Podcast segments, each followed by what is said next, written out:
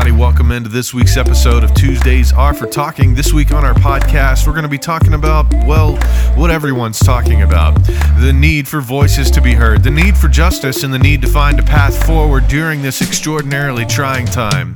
So I hope you'll join me and stick with us here as we have a raw and candid conversation with Mosaic Elder Galen Washington and our TGA Director Nina Jenkins about the times that we find ourselves in and what a path forward might look like.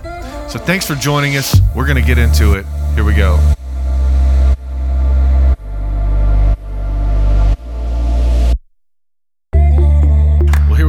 Tuesdays are for talking, and the tone is not quite what it has been the last few weeks uh, because we're facing some things in our country on a scale of which we haven't seen in over 50 years.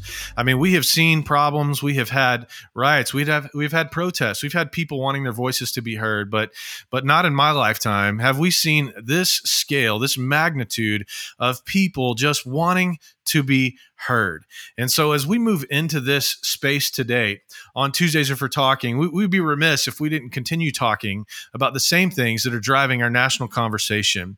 And so, today, as I mentioned in the intro, we have one of our Mosaic elders, Galen Washington, and our TGA director, Nina Jenkins, on the call with us today. And, and, and with the two of them, we simply want to talk about where we are and what our path forward may be. So thank you all for for joining us today. And Nina, I just want to start with you with with a, a short question, but not a simple question, which is how are you doing right now? Well, thank you for asking. I would say right now I am probably in the most peaceful place I've been the past couple weeks, not because things are doing well, but just because I've been able to have time with the Lord and really dive into my feelings that I hate to talk about and and it just have allowed him to meet me there. I've been very vulnerable with just all of the weight of what's happening, what I've been witnessing, the protests I've seen and been to. And so he's meeting me there. And so today he's just granted me peace. So I'm in a much better place today. Well, I'm definitely glad to hear that, and we'll get into more of that in just a moment. Galen, thank you so much for being here as well, man. How, how are you today? Brother, thank you for asking. And I'm doing much better today. Um, like like Nina, I've had a chance to do a lot of deep introspection and to seek the face uh, of, of my father and to really find my peace.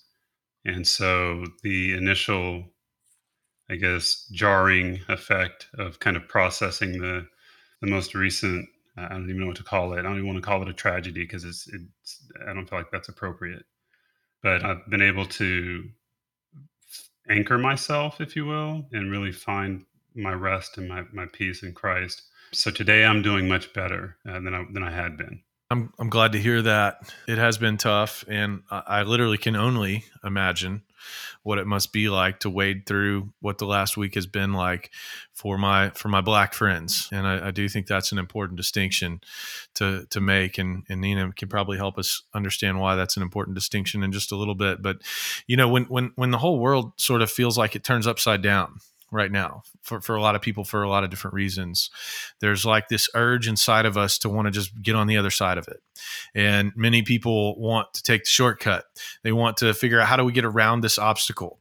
How do we get over this obstacle? Can we just turn back and move away from this obstacle? But I, I think in moments like this, we we have really an opportunity to not go around what's in front of us, but to actually go through it. Martin Luther King Jr. talks about the difference between negative peace and positive peace.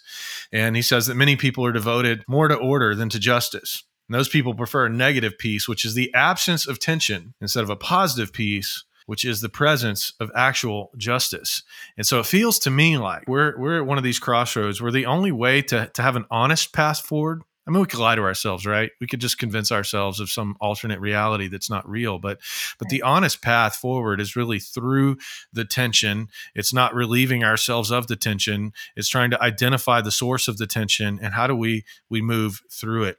And so that, that's really the conversation that I would like to have today uh, with with both of you. And of course, we've talked a little bit about this, so it's not just my conversation that I want to have. I know this is a conversation both of you want to have as well. But but I'd like to go back, Nina. Uh, Uh, to you and, and hear a little bit more about when you're looking at the tension of, of the moment that we're in right now, when you see that and you start to factor in a lifetime of experiences how does it come into play with going okay i'm gonna put another foot forward but but what does that look like and what are you bringing into that next step? Yeah.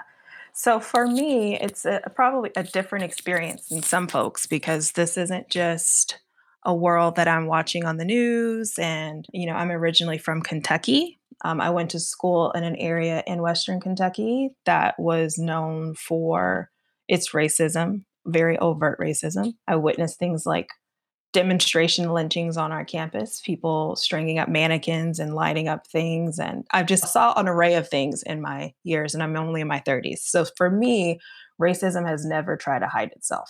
And so I think for me right now, this is compounded trauma because I also work in this space of anti racism. So I'm constantly encountering conversations with my clients who are seemingly well intentioned, good people who have very racist ideologies, very sexist ideologies, very ableist kind of ideologies that intersect all kinds of ways. And so I see people excusing themselves out of contributing to this system often I see people trying to make excuses, a lot of what if, just in case. Well, how about, you know, the quote unquote, which I hate to hear people say is play devil's advocate and I have to correct them about aligning your your words have power. So aligning yourselves in that way, I want you to check your intentions when you want to enter a conversation playing the devil's advocate, right? Like what is that really about? Um, and so for me, this has just been a time of seeing people who have gotten very defensive about what they don't understand and less interested in being empathetic and stepping to someone else's shoes and stepping back and feeling and considering what it could be like to be a Black or an Indigenous or a person of color in this country right now.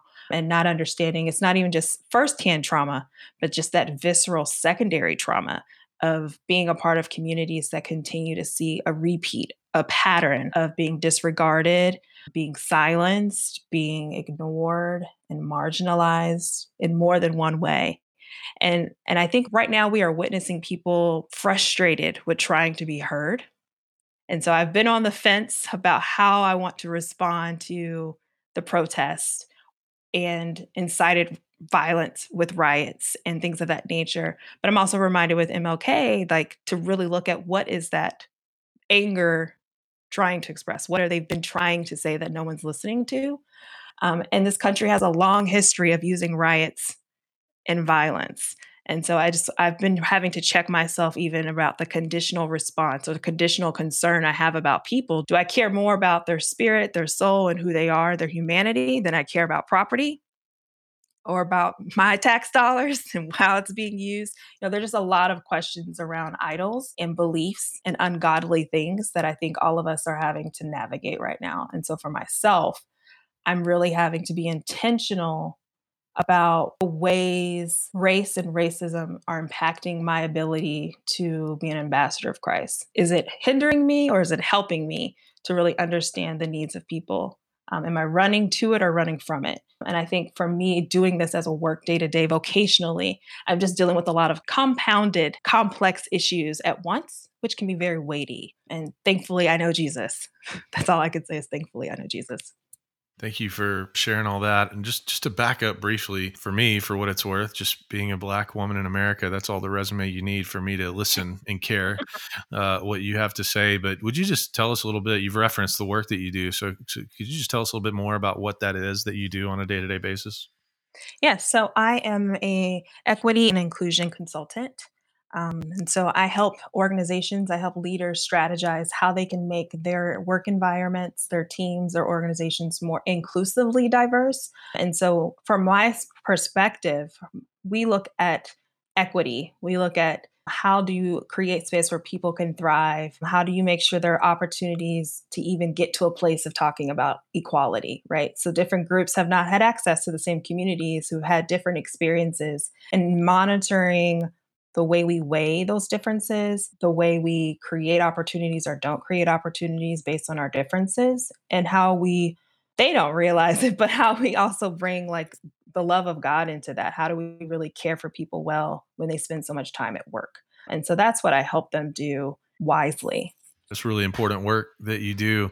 You were talking about what we're seeing is just a, a, sort of collective response of people wanting to be heard. And as someone who is in the majority culture in this country, someone who is is is white skinned, as I as I look around, it's like all I find myself wanting to do is to just turn around and tell people, listen, like, Mm-hmm. do you hear this? Do you hear this? Please, for the love of God and all things holy, just listen to these people and what they have to say. Now, Mhm. Galen, you, you've been on this planet a little longer than both of us. Um, I think I just called you old in a very respectful way. But uh, but in all seriousness, how long have you been waiting for the voice of Black people in America to be heard by people that look like me? Oh, it's a great question. Um, I've been waiting all my life. And I've also had the privilege of experiencing what it's like for people who have been blessed to be born Caucasian or white to to actually cross over into that threshold, cross that lane, if you will, cross that line, and to engage and actually have a desire to want to understand what is it like to to live in this country with this beautiful paint job and this beautiful culture, this beautiful ethnicity that me and Nina have been born into. So I, I would say, you know, Nathan, I've been waiting my whole life. And as a person who values empathy, personally, I value empathy. I, I believe that it's one of the greatest tools and devices God has ever given mankind. Empathy is is costly because it does require you to want to truly understand to the fullest extent possible what is it like to live and walk the earth the way that you do, right? That's costly because you're going to have to feel what that person feels. You're going to have to understand what hurts them. That costs you something. And so I, I just I value that so much. My heart breaks because sometimes I know many people don't value that. And I'm not saying that I'm perfect or I've arrived in that way. All I'm saying is when I take a step back and I look at what's happening today, most of the time I don't hear the voice or the sound of someone or, or a group of people who are saying, I really want to just understand, no matter how much it might cost me, even if it hurts me terribly to understand what it's like. And so, me taking it kind of one foot after the next as I was listening to Nina respond, um, that's one of the things that I try to do. Even now, I'm actually more emboldened to have those kinds of conversations with my brothers and, and sisters at Mosaic Church about this very topic. This is this is one of the ways that I take one one step, you know, after the other. When we talk about wanting people to hear what you have to say, I don't really know how to boil down a lifetime of experience into a few bullet points. It's probably like asking you to take your car to the moon. But what are some of the things that you want people to know, that you want people to hear? And rather than talking to the people, just talk to me.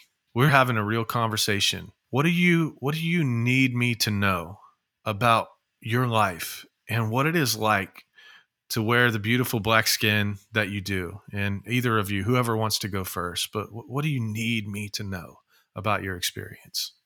I think for me, the older I get, I would say that I would like for you and my friends who are white to understand that I don't see my blackness as a burden. I don't feel that being black is something I should be ashamed of. I don't feel that I should have to be told or taught in our schools that my blackness is something that I should be ashamed of.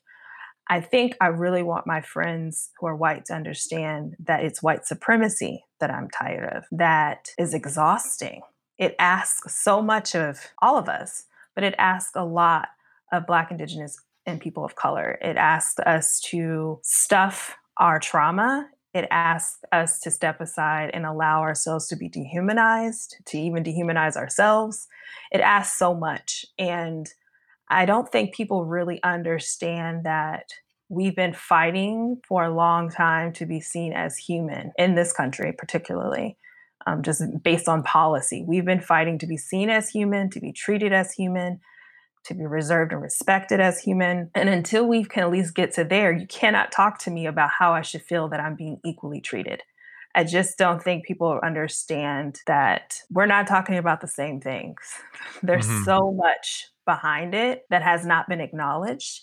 And I think specifically within the Big C church, that as a Black woman who is Christian, who loves Jesus, that it's been very difficult to get through a process of talking about reconciliation with folks when we're wanting to skip steps.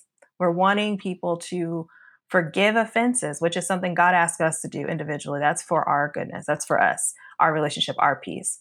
But forgiveness is not the, is not reconciliation. So when you see people who've been harmed and done wrong and poorly and they've forgiven, that is not where this stops. That doesn't excuse you or any of us from doing the rest of the work, right? There's confession, there's repentance, there's there's a lot of steps to restoring a relationship that I feel my friends who are white, particularly within the church, are missing in this large context that yes, I forgive you, but that doesn't take away the pain and it doesn't take away the hurt and it doesn't excuse passively consenting by not walking in this journey with me to not come alongside and advocate and fight for justice. So I think that's the main thing I really wish people would understand is that we're tired of fighting this by ourselves, what feels like by ourselves and that it would mean so much more to see people who want to be allies and advocates be more of accomplices, to stand up, even if it meant to take some blows that we've been taking for generations, because we're doing this arm in arm. And I think that is a piece that I wish people would understand. Can I go back and ask a question? So I don't want to say I was raised to think because there wasn't really any intentionality that I can recall about the way I was raised as mm-hmm. relates to white supremacy, but I was raised thinking that white supremacy was, you know, Aryan Nation, KKK, you know, Hitler's Germany. I had buckets for where I put white supremacy. So when I first started coming in contact with with my black friends and people of color talking about the prevalence of white supremacy, I was confused because I'm like, I don't see that a whole lot. So even in my framework of having some level of knowing someone in that space, it still seemed like those those are the crazy people and I still had that bucket of white supremacy that was those people, those bad people. Would you mind just helping me understand a little bit more about the ways in which white supremacy shows up from quote unquote good people in your life? Maybe even people like me. Yeah, uh, let me just say quickly. I mean, I think that it's a multifaceted, multi layered thing. And in its simplest form, it looks like a presupposition that a person with my skin hue is more dangerous, less dependable, needs to be watched constantly, requires additional safeguards in order to do business with. It doesn't have to be this visceral attack and frequently that's not what it feels like and you've heard the term microaggressions and, and, and things of that nature but that's one of the most painful things and, part of the experience is that it, it can feel like a trillion little tiny cuts to use the analogy of walking down the street and always having to look over your shoulder to wonder is it safe back there to walk down the street and see a non-black family walking the opposite direction and to see them visibly uncomfortable forces me sometimes, and even at almost 50 years old, forces me to ask myself, should I behave differently now? Is there something else that I can do to let that family know I would never do any harm to them? Is there anything that can be done in this moment? Is it my responsibility to help them feel safe around me? And so, white supremacy, in my mind, starts with the presupposition that there is something wrong with us, people who are African American or of African descent that there's something wrong. Fundamentally, there's something wrong with you. And therefore, you must be treated a certain kind of way with boundaries and limiters and the assumption that we shouldn't be as, as trusted as, as people who don't look like us. Mm-hmm. And I would add to that at its root, I feel that it's referring to this like dominant, unquestioned standard of behavior or beliefs that are going to protect those who are white. And it may not necessarily be that people think of themselves as superior, but the belief that white is superior is built into the structure. So it's built into the culture of what is normal, what is abnormal, what is excellent, and what's subpar. And because not everyone is white, they do not have access to the rules and all of these cultural norms, right? So they don't even know sometimes that these are the expectations are the rules, but there's a judgment there and it's backed by institutions, it's backed in systems, and it continues to benefit people who are perceived to be white or identify as white, whether they ask for it or not. Um, so it's just this level of, like I said, like the language supremacy of over other groups, that white is the ideal. And so I think that would be how I would describe, in most layman's, non scholastic way, white supremacy. I've asked this question of a lot of people because I really want to hear how it plays out for people that don't look like me. But one of the ways it was described to me one time is that white people in America, they, they are the default. Like we're the we're the insiders, everyone else is outsiders. So we hear a lot of us and them language, us and they language. And that that was really enlightening to me because once I heard that, I started to recognize that and I started to recognize in my own thinking how I would view the world that way you know there's there's this american standard that is related to whiteness though seldom named that. Like white people don't call that out often these days because of course that would be racist. So we just do it without talking about it. And i began to notice that sort of default mentality. And one of the one of the things that i think about a lot as i try to i try to imagine what it what it would be like to not be white in this country is to try to imagine if every time someone talked about me or what I represent, I was referred to as other than, as they, as as some peripheral thing. And, not to make this a political conversation, although I, I don't think you can separate it. But one of the examples that comes to mind is, you know, watching Donald Trump in one of his campaigns before he became president saying, look at my African American over here. Um, like that's just a statement, and it's a statement that's actually not all that unusual from white America. I've got a black friend, right? Like I have friends, and then I have a black friend, and therefore I'm not racist because I like black people. I'm just I'm trying to figure out as as a white person that loves my black friends what can I actively do to work against that idea of white default society that we live in and to bring about at least a space of equity in the space that I control, which may be very, very small. But, but what can I do? Galen, help me out with this. Yeah, I, I just want to highlight, uh, just as a quick example, a situation that happened when the elders went on a retreat to Fredericksburg some years ago. And Simone and I had never been. And we were, look, we were uncomfortable because there wasn't a lot of pepper in the salt shaker. In fact, we were probably the only African Americans that we could see for for quite some time while we were there. It's a beautiful place. Don't get me wrong; it's awesome, right? But we were uncomfortable. And there was a moment where Simone and I had made reservations at a restaurant, and then the, all the elders and their wives came to meet at the restaurant. And Carrie Stevens was standing next to me and Simone. And the host addressed Carrie and Morgan, but she wouldn't look at me and Simone. Carrie picked up on what was happening. She could see that we were being marginalized in a very small way. And instead of speaking to the woman about what table we were going to have, you know what Carrie did? She looked at the lady and said, They set up the reservations. Why don't you speak with them? And in that moment, it was this beautiful little shift that happened. It wasn't a big deal. Now, what Carrie was saying on the inside, if you had seen her face, was, Oh, heck no this is not going to go down this way. But she kept her composure and she just said, No, not today. You will not overlook my brothers and sisters who were standing right by my side, who actually set up the reservations because they are my peers, they are my equal. And so I, I share that story because it's just one tiny example of what it looks like when we are truly walking together in that way it's like first nature, it's not even second nature to see and sense and be able to intervene when those infractions and those hurts start to surface.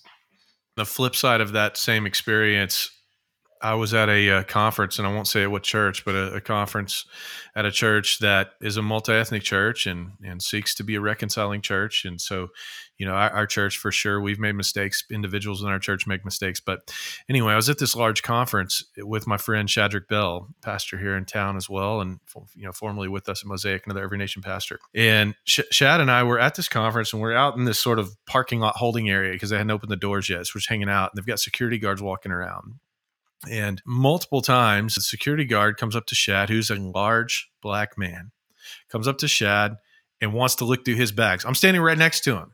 Not once did I get asked to look through my bags, you know, to look through my my pouch. And so the third time this happened, I just inserted myself and said, "You should check my bag as well." To, to try to make that point. But I feel like that kind of thing just happens all the time. And I, I don't even know what to do about it except to say, check my bag also. What more can we be doing in addition to check my bag also? Those are good examples. I think when it comes to dismantling racism, there are different roles, right? And so I think for those who have more access, the privilege within that particular system, social system of race, is really understanding how to retool your privilege, right? Because I think there's this phrase that's going around about sharing your privilege, but it's really not about sharing it. It's about retooling it, right? Because if you have access to a weapon and you don't know what to do with it, when you do use it, you're going to use it improperly. And so when it comes to privilege, if you have access to information readily, then in, access to people, you're in that space. You can ask questions that I can't ask or safely ask in those spaces. And when we're talking about research papers, I'm thinking just like on college campuses. I have seen for myself when professors respond differently to being challenged by white students than they do from students of color in their classrooms. If you see something, you know, it's the phrase see something, say something, but you have access. And when we're talking about privilege systems, when you're moving through the world, as Peggy McIntosh talks about, it just refills every day, right? So if you recognize I'm in a position in this system where I have privilege, I have access to power, I have power and authority, I have the responsibility to use it wisely. So it's not about like, hey, abandoning your friends, bring them into a space with you and abandon them that's that's not that's not helpful okay what helps is the sponsorship right you're speaking highly of them and getting them in those spaces and backing them or going before them to to shield the blunt of things that are going to come their way because you know that room better than I do and you also know what my experiences have been in rooms like that and so mm. it's it's a matter of being conscious of the norms that you're swimming in all the time, but also looking at how to retool the position that you have in a way that elevates people and glorifies God, that shows people that they're made in God's image and they matter. Their voices matter, their skills, their gifts matter. And then the other side of that is the way for people to unlearn or challenge and dismantle racism is really look at where are you getting your information really challenging the things you've been taught about this country, the stories you've been taught, how you've been taught those stories. I remember being in a class and a student stood up. I think she identified, if I'm correct, as First Nation. And and she challenged us on my culture should not have to be an elective. We were here first right and so when we look at like why do we have latin american studies african american studies asian american studies when these people groups have been in this nation for a very long time right? And so really it's a lot of different ways that we can dismantle and unlearn things whether we are white or not white but particularly if you are white and what information you take in and how you use that information it matters I love what Nina just said. And, you know, as an elder at Mosaic Church Austin, one of the things that we want everyone to know, and this is really important, we we don't desire, and I don't desire to see a, diminishing of the entitlements um, and the power that certain people groups might happen to have been blessed to, to be born into or have access to. That is not what we are about as a people. And and I think Nina said it so well, and I just I just want to try to add a little punctuation on it. God has graced us each with certain degrees of access to resources, power, authority, entitlements. And the role ought to be that we see that, we recognize that, and we utilize that for the benefit of others to the fullest extent possible without crossing certain boundaries and taking on unnecessary weight and responsibility. But you know, I used to get triggered personally. I would have a, a, an emotional trigger when I was around predominantly Caucasian rooms. And as a Black executive, I was frequently, I'd find myself in that situation. And the quintessential Ivy League Caucasian man used to be one of my personal biggest challenges. And when I started to work with men like that, and some of those men began to open up the door for me, the professional door, if you will, and work with me. And I began to trust them and they began to trust me. That actually accelerated my professional career because I was able to clear some hurdles. But the access to that power and those career opportunities, frequently the gatekeeper was a white man. And I had to learn how to work with them. And they had to be willing to open up the door and and really let me in and share some of what they had been given or what they had earned. And so what we don't want anyone to hear on this podcast is that this is about something being diminished about what God has given you. But perhaps you could look at it as God has blessed me and graced me with this level of ability and access and power and authority for the betterment of the society and the people around me. How can I serve my brothers and sisters around me differently or better? Nina, I was just watching you while Galen was talking, and I'd love to know what you were thinking as you were listening to that. I was thinking, it's so common. I was thinking recently, my spouse and I were having a conversation about how sad we were about the rules we've had to pass on about how to navigate whiteness and white supremacy. Because the truth of the matter is, our families have told us these stories they have warned us about things about dealing with cops, lawyers, people in the judicial system for a long time, not because they want to take away innocence, but they, it was for survival. And so I have also had to, like I said, regardless of what your social positioning might be, you know, for a, one part of my life, I was in a very low income back, came from a very low income background. And then it moved, it shifted, and it changed. And I've had to also unlearn how I judge people for not knowing the rules that I've learned by being in certain rooms, right? Like like Galen said, having access to certain people. And so I've had to unlearn the way I've seen people as not I've been taught to see people like me or who are brown as well, who don't know how to advocate for themselves in the workplace or who have not had access to formal education recognizing in those space i was also being conditioned to navigate whiteness right? And so it was it was it's a weird tense place um, because when you have access to people who have power there's also these expectations of you to protect that as well. And unknowingly you can pass on that type of pressure to other people to enter the room as well and it's just an unhealthy thing. And so, you know, my like I said, my spouse and I have just talked about how he had a conversation with his students about not buying fancy, nice cars because he wouldn't want them to get pulled over by the police. And I just think about the long term effects of, in a way, telling people to not dream so big to not like nice things that they may very well have the income for. They may very well have a passion for nice cars or nice bags or whatever.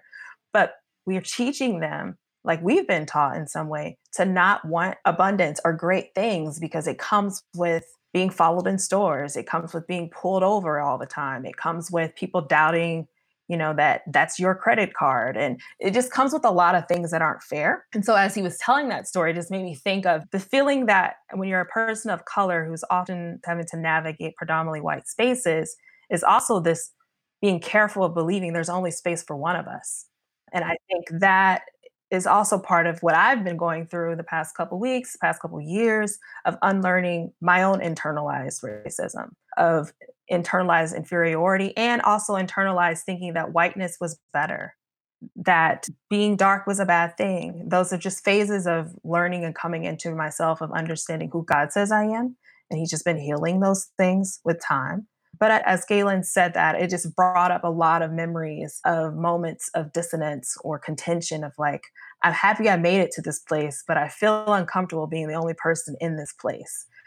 And how can I bring people into this place without feeling the blunt of some consequences. And I don't know if people who are not Black, Indigenous, or people of color understand that that's happening with us when we're just your only Black friend or, you know, the one of the few in those spaces. Yeah, I've had Black friends my entire life but it's only been in the last eight years or so that I have really began to understand even just a fraction of what lies beneath the iceberg of what I could see as it relates to the black experience. And that, that makes me really sad because it, it lets me know that I spent over 30 years of my life maybe being a friendly person to my black friends, but not being a safe enough person to talk about these things with. And I'm sure it was because it was obvious that I couldn't handle those conversations. I wasn't the right person to have those conversations with. Even if their friendship with me was genuine, there was still, it was segmented. It was put into this box of this kind of thing. And we couldn't just be holistic in our relationship. And I really appreciate Galen actually being the first black man in my life to be brave enough to tell me his truth and sit there and see what I would do with it. And that was the turning point for me. But the more that I learn, which I have so much more to learn than I have already, but the little bit that I have learned, obviously, in the context of the fact that we live in a world that has things that are both seen and unseen, there's a spiritual realm that we live in as well as a natural realm. There is some spiritual wisdom that plays into this conversation as well. You know, we're talking about a lot of natural experiences and natural wisdom and natural this, natural that, but there's a supernatural aspect of this that as a Christian, I can't look at it and think that it's just a human human invention either because I know too much about that as well. You know, again, not as much as I wish I did, but I know enough to know that there's an enemy who has worked and isn't just working now. Like there's not some demonic plan that just got released last week when yet another black man who was unarmed was killed by a white police officer. That wasn't the demonic plan that got unleashed. That that is contained within the fabric and framework of a long-term demonic plan that has been with us in this country since its inception. You know, we've we talk talk about being founded as a Christian nation on Christian principles, and there's some truth to that. But if we think that's all it was, we mislead ourselves and deceive ourselves. Galen, would you just talk to us about what you see? Because I know when you and I talk about these things, there's always the natural and then there's the transcendent. And I'm yeah. always impressed and, and not impressed like in a, oh, neat, you're smart, but like in my spirit, I'm impressed. Like you get what's going on in the places that we can't see. And I would love for you just to talk about how you navigate that as a, as a Christian, as a leader in the church, also as a black man, and what the fight against the enemy actually looks like for you in these spaces. Yeah, it's great. You know, Nathan, when I when I take a step back and um, I get really quiet and I look at what's happening in our in our nation, I am instantly hit with the notion that we are still fighting the same fight that we've been fighting for for generations. And, and I'm trying to be very specific as it relates to the United States of, of America, this great nation that I love. But I personally, you know, I, I sense and feel the ripple effects of what I what I call one of our great nation's great original sins, which of course is as the colonies were forming and, and, the slave trade kicked into high gear, you know, that required that that resulted in a ripple effect that I believe we are still working through. I believe that we are still dealing with. And I and I think that hearing that over and over and over again, I think we've we've gotten to the point as as a society that our ears have grown numb to that truth and as our ears have grown numb, we have lost our discernment about what it is we're truly fundamentally dealing with. So I feel like the enemy, and in, in this context, we're talking about Satan. I believe he's been working behind the scenes to keep our nation focused on uh, surface level, serious stuff, but not getting down to the core root of what's propelling so much of the dissension and the, the division that we see in our nation today. So I just wanted to take a moment to share something. I was praying for our nation earlier this week, and I was struck with a, a notion that, again, we are fighting about something that the roots of it are truly evil. And I think it would be a big mistake if, especially as a church, we didn't pause and acknowledge the roots of what we're dealing with are truly satanic and truly dark. And transparently, as I started to pray about this, I started to get hit with a number of thoughts and words that I put to paper. And before I read it, I just want to I want to set a little bit of context. The intent is not to as you listen to this, it's not to hurt anyone, but it's to give a voice to the voice of the enemy as the voice of the enemy spoke into the heart of man, and in this context, man being slave owners, and what the slave owner said in turn to the slave. I want you to understand that this is something today that reverberates in many people of color, especially African Americans or people of African descent. We actually still hear these words. I hear these words. My mom heard these words.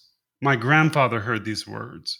So I just want to take a moment to read it, and I'll try to be as brief as I can. And it starts with I own you. Now, this letter again is written, this is the slave master's words to his slave. And this is what I believe we're still fighting over. I own you. Boy, you belong to me. You are my property. Your lady is my property. I have done and I will do what I please to do with her and to her as I make you watch. I will ruin the womb of your little coon daughter, taking her innocence as I see fit. Say one word in protest. Make one gesture to defend yourself or your family, and I will obliterate you, monkey. Your little beastly mongrel children belong to me. I will be a god to your son. He will never look at you with honor and pride. Your son will learn to hate you and the very ground you walk on, and therefore hate himself, as he watches you surrender all to me. Your offspring's great pleasure shall be to do my bidding, my little whipping boy. You know well the suffering I can rain down on you, your children, your woman, if you resist me. You will wish for lynchings as I shred your flesh to ribbons, torn apart by horses, have you tarred, feathered, and burned alive. Coon, I can reach out and break you at any time I want. I will break your very psyche and all your faculties so that your zest and zeal for life are replaced with numbness. Your brokenness will be so great that you will even lose the ability to despair. You will be beyond hopeless. You will be my little mindless drone as that fire and hatred in your eyes for me are glossed over with eternal brokenness. I am going to both literally and physically castrate you. I will devour your African manhood, your self respect, your dignity, your pride. You will forever hang your head low. You will never dare lock eyes with your master or his perfect white woman. Boy, I will break your very soul. Everything I do to you and your family will be designed to remind you that you are an ape, an animal worth less than a pig, I will break you as any wild thing must be broken. I snatched you from your homeland, stripped you from your heathenistic little jungle home and culture, erased your name, and scorched your flesh with my mark, my brand, my name. My little whipping boy, you and the generations that follow must be taught to stay in your place. I've caught that look in your eye. Oh, yes, every once in a while. I see just a glimmer of hope in your eyes like you aspire to be me, to have what I have, to live like I live. Oh, but slave, if only you knew. I have laid so many traps for your kind, traps designed to seal your fate forever. Just when you think you have made peace with your pathetic existence, I will complete your destruction by selling your children, selling your woman, and selling you. It will be as if you each were shipped to the four corners of the world, you will never see them again. And in your nightmares, you will remember my promise. I can break you at any time. I own you. And finally, when you think you have hit rock bottom, I will extract every ounce of value out of your black, worthless hide by turning you into my very own breeding machine. I will ship you from plantation to plantation. Your sole job will be to spill your seed where I command. You will manufacture as many monkey slaves as I see fit. Your very idea of family will forever be shattered. And like any animal, your prime relational motive will be to mate and move, mate and move, mate and move. Your very ideals about community, collaboration, and interdependence will be replaced with rivalry and destructive competition. I will sit back and enjoy the delicious way your own kind will turn on each other, betray one another, kill one another, as you pine away for scraps and the attainable carrot I have placed before you. My black buck, if over time and by some chance society tries to include your kind as legitimate members of our society, I will see to it that the laws of the land, the educational system, the financial systems, and governmental systems keep you enslaved. Everything you try to do will cost you more. Your loans will cost more. You will pay more in taxes. We will freely seize your land, take your crops, squash your rights to participate in political systems, so that you remain chained to the will of your master. You must remember, boy, I own you. Oh, my little whipping boy, one more thing. I have saved the best for last. One day you will take my religion for your own. And when you do, boy, I can't wait. You see, my little monkey, I will introduce you to the very God who has sanctioned the natural order of things. The final devastating blow, the big reveal, the final nail in your coffin will come when you finally understand that my God, the same God that made you, has mandated that I be your Lord, your ruler, your earthly master. So, my little whipping boy, now you see, now you understand. To you and all your generations, I say, keep your head down, do as you're told, surrender all to me, and I just might allow you to live.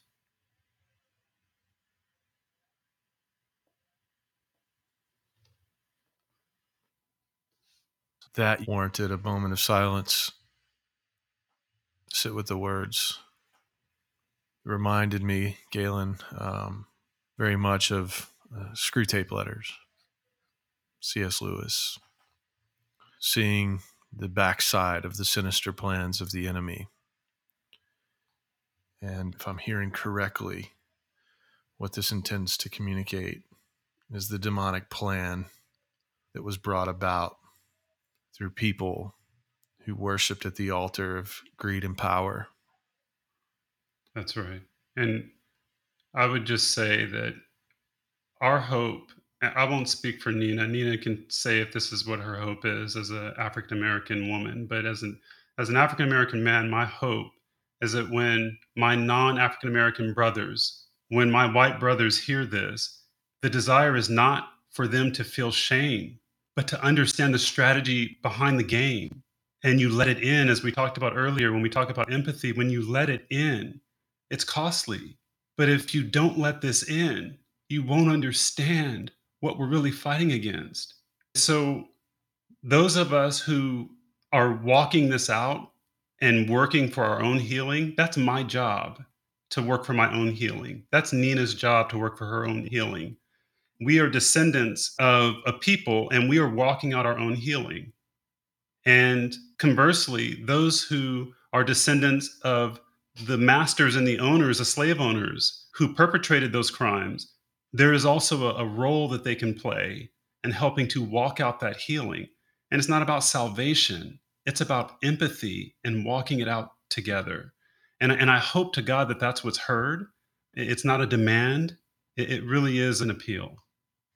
I appreciate you saying that because I've almost lost touch in a good way with what it feels like to feel like words like this are an attack against me. Because that is the disposition I came from for so long was that when black people in America would talk about what white people have done to them whether it's in the past or the present I would take that on personally like they're saying i did i didn't do anything to them. I didn't da, da, da, i wasn't at this i wasn't at that. I'm not at this i'm not at that. And and that built-in defense mechanism it, it, immediately stops any possibility of progress relationally societally in any kind of way. And if there's any silver lining for me though this is not about me as i listened to you read those words as heavy as they were i didn't feel attacked by them. But I feel the great heaviness of of the sinister plan that you have so perfectly captured and how it has played out among so many people that I love and that I care for. And I guess I'm going to be here on a on a lifelong relentless journey to try to undo sin in many ways. I try to undo it in my own life, try to undo its effects on my children, try to undo its effects on my wife, try to undo its effects on my friends, and I want to try to undo it and its effects on on us on each other between our races if you will between our our skin color and the way that all of this has transpired it is a holy and righteous work to seek to try to undo it but Nina, I want to hear your your thoughts about a path forward for you, for for people that that you may sort of speak representationally of in a small way for yourself as an individual. One, I would say, Galen, thanks for reading that and sharing that. I have two emotions. One, it's saddens me because I can see how well this has worked itself out, which is heartbreaking. You know, I am a systems person. And so I'm always telling people there are no broken systems. Systems always produce what they're designed to produce. And so, you know, we use that language a lot when we talk about this of saying, like, we're helpless in fixing it some way. And what I am understanding, even from spiritual sense, is that we are children of God. Like we have his power, we have the power of Christ in us, and we have authority to create something new. And biblical unity is not a fallacy, it's not a fantasy, it's something that we can actively pursue. And in order to have that, we have to be very intentional about reconciliation, not just with the Father, but with each other. You know, there's so many times he references like, love me and your neighbor. Like it's never just this focus on me. There's so many times that he points us to one another. And I think I would be remiss if I was to say that I've done all this work, uh, this healing work without other people, right? Like God has pointed things out to me, but the unlearning the deconstruction of whiteness and deconstruction of white supremacy and colonization for my own mind and my spirit. Like I say heart, when I say heart, just kind of like Cardia, the name of my company, it's like the center of it all, like my my soul, my my thinking, my actions, like where it all flows from. And that transformation is a process and it's become a fruitful process because of the people God has placed in my life, even at various stage of being healthy and unhealthy when it comes to this thing about like race.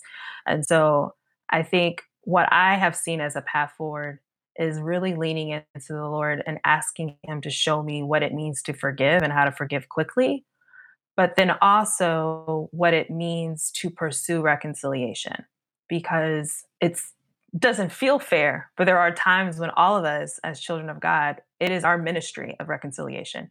So it is our responsibility to initiate hard conversations. It is our responsibility to pursue people and with the desire of them to better understand God. We understand Him better through our relationships. We come to know the beauty of ourselves through those relationships. I think I grew from a very insecure, what people consider pretty dark skinned black girl because there were so many people got brought in my life who were black and not black who would affirm that in me whether it was my intellect or my features and not from a way that wasn't authentic but genuinely saw the image of god in me and elevated that more than anything no matter what other people said and so i think a path forward for me and people like me is to really lean in and trust God and His Word. And I know sometimes these conversations feel like it's just black and white, but I recognize that this is an experience people who are on that spectrum of color and, and racial groups and ethnicities. But there's also work for us to do on that spectrum, right? That that curse has infected various degrees of relationships between groups. You know, especially those who are at the intersection, who are Black and Latino, Black and Asian, or white and Asian. There's those are so mixed up now and culturally intermingled and related, but we're still holding on to that stuff from that curse. And so I think for all of us, there's opportunity to be stretched in a way that's transformative that the world needs to see. And that is where my hope is. My hope is that my God does not lie and these promises that he gave me, no matter what man has said, no matter how man dresses up forgiveness and reconciliation, if it's not what God says is reconciliation, I don't want it. And so I think if we are committed to that and we walk with each other in that, we own our stuff, we confess, we repent, we keep forgiving, we own, repent. No, it's a process. I think we're all going to be better healed and transformed from it. I love that. I almost don't even want to say anything because that was so good. And maybe if you're listening to this, you just should rewind and listen to that again because it was so good. But I, I, do feel compelled just to sort of point out what seems obvious to me as we start to wrap up this conversation, which is that this this situation that we find ourselves in, this societal framework, uh, is not going to be solved in one conversation. It's not going to be solved by the right meme or the right zinger or the right gotcha line or the right see, you know, whatever. All, all the things that we do to sort of try to try to poke and provoke or, or to to enlighten or whatever. But just this conversation, like we we could stay here for three more hours and still only scratch the surface on all of the things that lie within this spaghetti web of complexity. And so I think for Nathan, the the path forward for me is realizing that it's going to be a lifelong pursuit and that that I, I can't grow complacent in thinking that just because we've reached certain milestones that we have reached a destination. And i know that that is a that is a trap for my way of thinking to think okay i've, I've done these things i've said these things i've aligned these ways and i i live this way so i've sort of done what i need to do. There there's more to learn. There is more to understand. I think both of you would acknowledge that that there's more for you to learn even about your own experience to to, to better understand it, to better frame it. There's more for me to learn from talking to more people. And there's more for us collectively to continue to do. So I'd, I'd like to close this with a, a very familiar verse from the Bible. And, and I think that it speaks so poignantly to to, to this moment, but also to the life that we're in, because this isn't about a moment. It's about movement towards something else. And as people who are made in God's image, I think that not only has to do with what we look like or free will or things like that, but the fact that He has, has made us to bear His image, to steward and be His regent here on the earth, and to, to sort of take what is in front of us in the natural and and govern on his behalf if you will to to to to, to steward the planet, to steward relationships, to steward animal life, all of these things, right? Uh, to, to, to, steward it all in his image as he would. And so as we look to Micah chapter 6, verse 8, it says this Has he told you, O man, what is good, and what does the Lord require of you? But to do justice, to love mercy, and to walk humbly with your God. I love that that word walk is in there. I'm looking at about mm, 20 translations right now on my screen of that same verse, and there's a few variances in all of them. Almost every one of them talks about walking. And what that says to me is that it's not a place that I come to where I have done justice and I have shown mercy and I have humbled myself before God.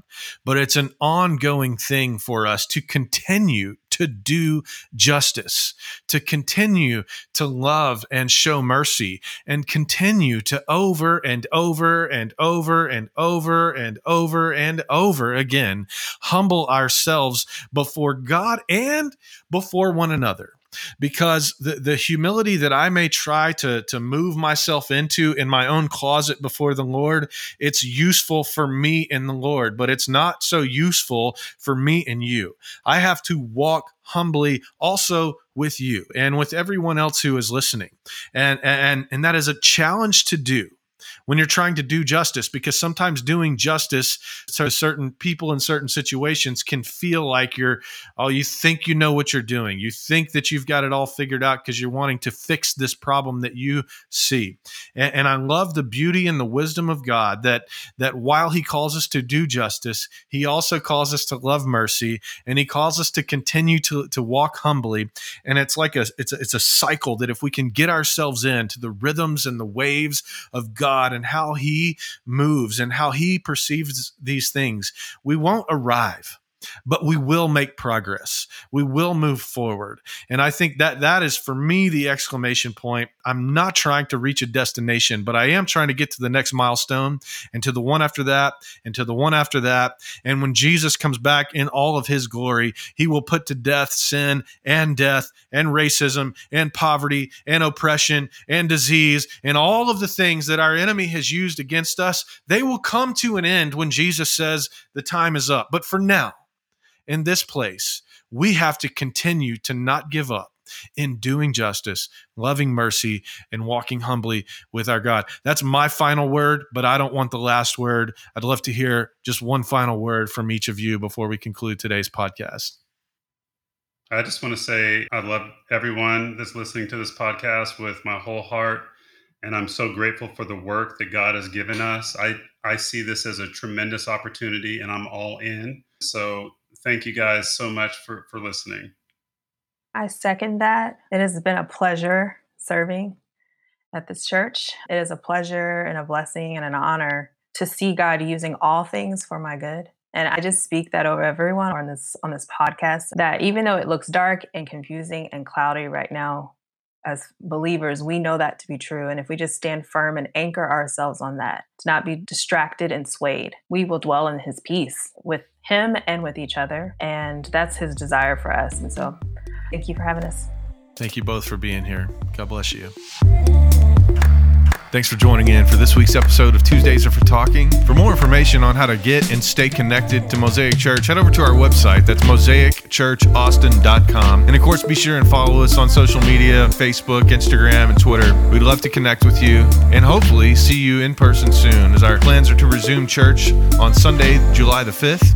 We'll keep you posted about that. Thanks again for being here. Have a great day.